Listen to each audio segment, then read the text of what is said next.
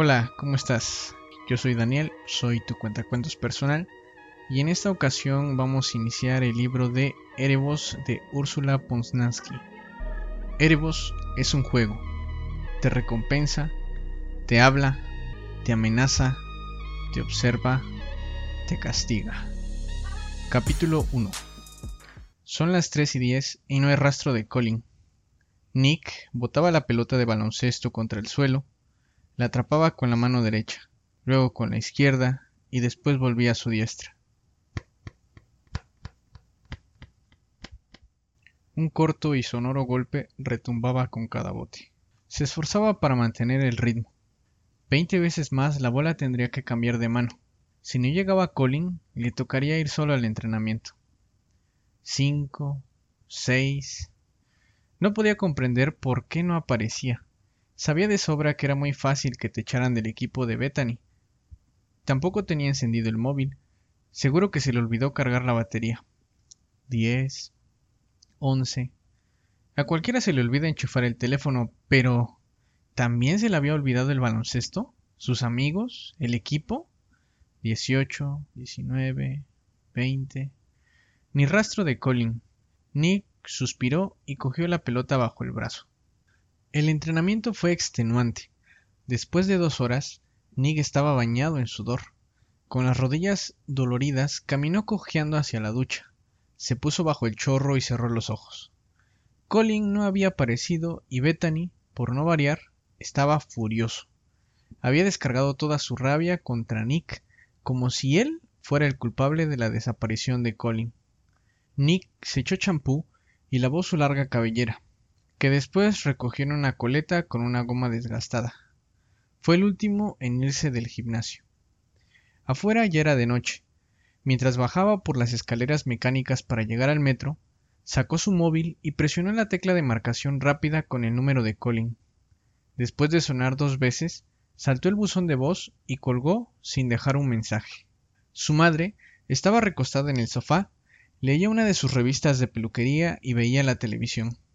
Hoy cenaremos perritos calientes, le dijo a Nick en cuanto cerró la puerta. Estoy muerta. ¿Me traes una aspirina a la cocina? El chico dejó caer su mochila en el rincón y echó una aspirina efervescente con vitamina C en un vaso de agua. Perritos, genial. Se moría de hambre. ¿Y papá? No está. Hoy llegará tarde. Es el cumpleaños de uno de sus compañeros. Sin muchas esperanzas, Nick hurgó en la nevera en busca de algo sabroso. Unas salchichas o el resto de la pizza de ayer, por ejemplo. No encontró nada. ¿Cómo ves el asunto de San Lawrence?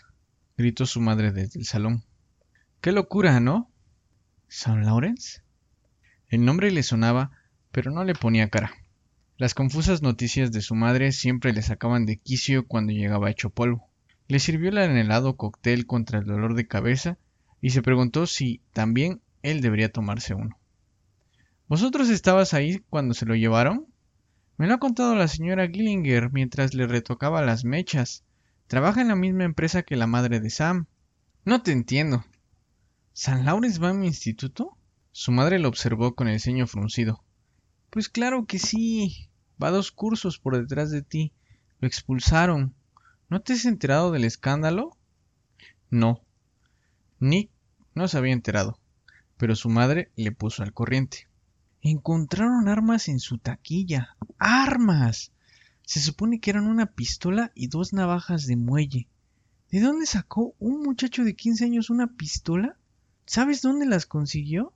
No, dijo Nick sin ganas de mentir.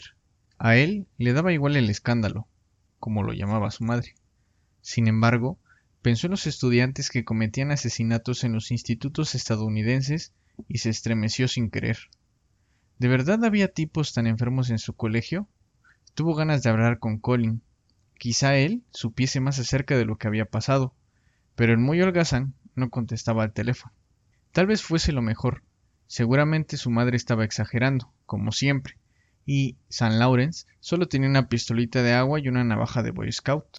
Es horrible la de cosas que pueden salir mal cuando los niños crecen, afirmó ella, y lo observó con una mirada que decía mi precioso, mi precioso, mi pequeño, mi bebé.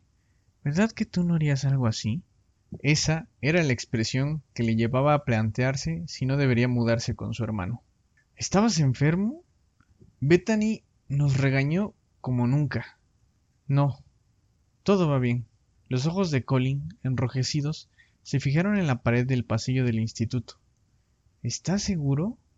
Tienes una pinta espantosa. Seguro. Anoche casi no pegué ojo. La mirada de Colin recorrió a toda prisa la cara de Nick y después volvió a clavarse en la pared. Nick reprimió un suspiro. A Colin nunca le había importado dormir poco. ¿Saliste? Su amigo negó con la cabeza y las rastas se balancearon de un lado al otro. Vale, pero si fue tu padre el que... No fue mi padre, ¿de acuerdo? Colin le apartó a un lado y se dirigió a clase. No se sentó en su sitio de siempre, sino que fue al lado de Dan y de Alex, que estaban de pie junto a la ventana metidos en su charla. ¿Dan y Alex? Nick parpadeó con incredulidad. Esos dos eran tan aburridos que Colin siempre los llamaba las abuelitas tejedoras. La abuelita tejedora 1, Dan, no había terminado de dar el estirón y se diría que intentaba compensarlo con un culo gordísimo que le encantaba rascarse. A la abuelita tejedora 2, Alex, el color de la cara le cambiaba a la velocidad de la luz en cuanto uno le dirigía la palabra del blanco harina al rojo semáforo. ¿Colin quería convertirse en la tercera abuelita tejedora? Mm, eso no me cabe en la cabeza, murmuró Nick. ¿Hablando solo? Jaime apareció detrás de Nick, le dio una palmada en el hombro y arrastró su estropeada mochila por toda la clase. Al sonreír, mostró la hilera de dientes más torcida que podría encontrarse en el instituto. Hablar solo es muy mala señal, uno de los primeros síntomas de la esquizofrenia. ¿También oyes voces? No seas idiota, dijo Nick mientras le daba un amistoso empujón. Pero mira, Colin se está haciendo amigo de las abuelitas tejedoras. Volvió a mirarlo y se quedó de piedra. Alto, lo que ocurría no era el comienzo de una amistad, sino un sometimiento. Colin tenía pinta de estar rogando. Sin pensarlo, Nick se acercó un poco más. No entiendo qué pasa. ¿Me lo explicas? escuchó decir a Colin. No se puede. Déjate de tonterías. Ya sabes lo que está pasando, le dijo Dan y cruzó los brazos sobre su barriga gelatinosa. En la corbata de su uniforme tenía restos de yema de huevo del desayuno.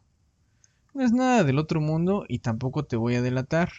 Mientras Alex miraba algo escamado a Dan, éste parecía feliz ante la escena.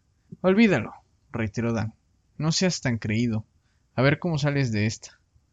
Por lo menos. No. Cállate ya, Colin. A punto. A punto estuvo Colin de agarrar a Dan de los hombros y arrastrarlo por el pasillo. A punto. Pero se limitó a bajar la cabeza y mirar las puntas de sus zapatos. Algo andaba mal. Nick caminó hacia la ventana y se unió al trío. Oye, ¿qué pasa con ustedes? ¿Necesitas algo? preguntó Dan con tono agresivo. Nick lo miró de arriba abajo. ¿De ti? Nada, respondió. Solo de Colin. ¿Es que no lo ves? Ahora está hablando con nosotros. A Nick se le fue el aire. ¿Cómo era posible que Dan le hablara de esa manera? Ah, ¿en serio, Dan? dijo muy despacio. ¿De qué podría hablar contigo? ¿Del punto de cruz? Colin le dirigió una rápida mirada, pero no dijo una sola palabra. Si su piel no fuera tan morena, Nick habría jurado que se había puesto rojo. Aquello no podía estar pasando. Colin era responsable de algo y Dan lo sabía. ¿Le estaba chantajeando? Colin, dijo Nick con voz bien alta. Jamie y yo nos encontraremos con los demás en el Candem Lock a la salida de clase. ¿Vienes? Pasó un buen rato antes de que Colin respondiera. No sé, dijo con la mirada fija más allá de la ventana. Mejor no cuentes conmigo. La mirada de complicidad que Dan y Alex cruzaron logró que a Nick se le revolviera el estómago. ¿Qué pasa? dijo mientras tomaba a su amigo de los hombros. Colin, ¿qué pasa? Fue Dan, el ridículo albondigón, quien apartó las manos de Nick de los hombros de Colin. Nada que te importe, nada que puedas entender. A las seis y media, la Notre Line estaba abarrotada.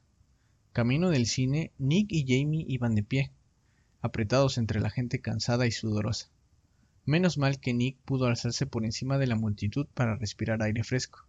Jamie no tuvo más remedio que quedarse atrapado entre un tipo trajeado y una matrona con pechos exuberantes. Ya te digo, algo anda mal, insistió Nick. Dan trató a Colin como si fuera su recadero y a mí como un mocoso. La próxima vez. Se contuvo. ¿Qué haría la próxima vez? ¿Darle a Dan un puñetazo en la nariz? La próxima vez le voy a enseñar quién manda aquí. Jamie se encogió de hombros. No había lugar para más movimiento. Creo que son imaginaciones tuyas, dijo impasible.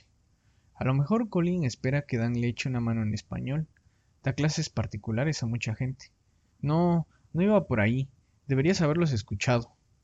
Lo mismo está tramando algo, dijo Jamie mientras sonreía de oreja a oreja. Se está burlando de los dos. ¿Me entiendes? Como aquella vez que trató de convencer a Alex de que Michelle estaba colada por él. De aquello nos estuvimos riendo semanas. Nick sonrió en contra de su voluntad. Colin se aseguró de que Alex no diese tregua a la tímida Michelle. Claro, todo salió mal y al pobre Alex no le cambió el color del rostro en varios días. Todo ese tiempo estuvo rojo como un tomate. Ay, eso pasó hace dos años, solo teníamos catorce, dijo Nick, y fue una bobada infantil. Las puertas del vagón se deslizaron para abrirse y salieron algunas personas pero eran más las que intentaban meterse. Una mujer joven con tacones altos pisó a Nick con todo su peso. El dolor lo alejó durante algunos minutos de cualquier idea sobre el extraño comportamiento de Colin. No fue sino después, cuando estaban sentados en la oscura sala del cine viendo los anuncios proyectados en la enorme pantalla, cuando Nick volvió a recordar la imagen de Colin al lado de ese par de inútiles. La mirada afanosa y brillante de Alex y la arrogante sonrisa de Dan el bochorno de Colin. No se trataba de clases particulares. Por hoy ha sido todo. No olvides sintonizar el siguiente episodio.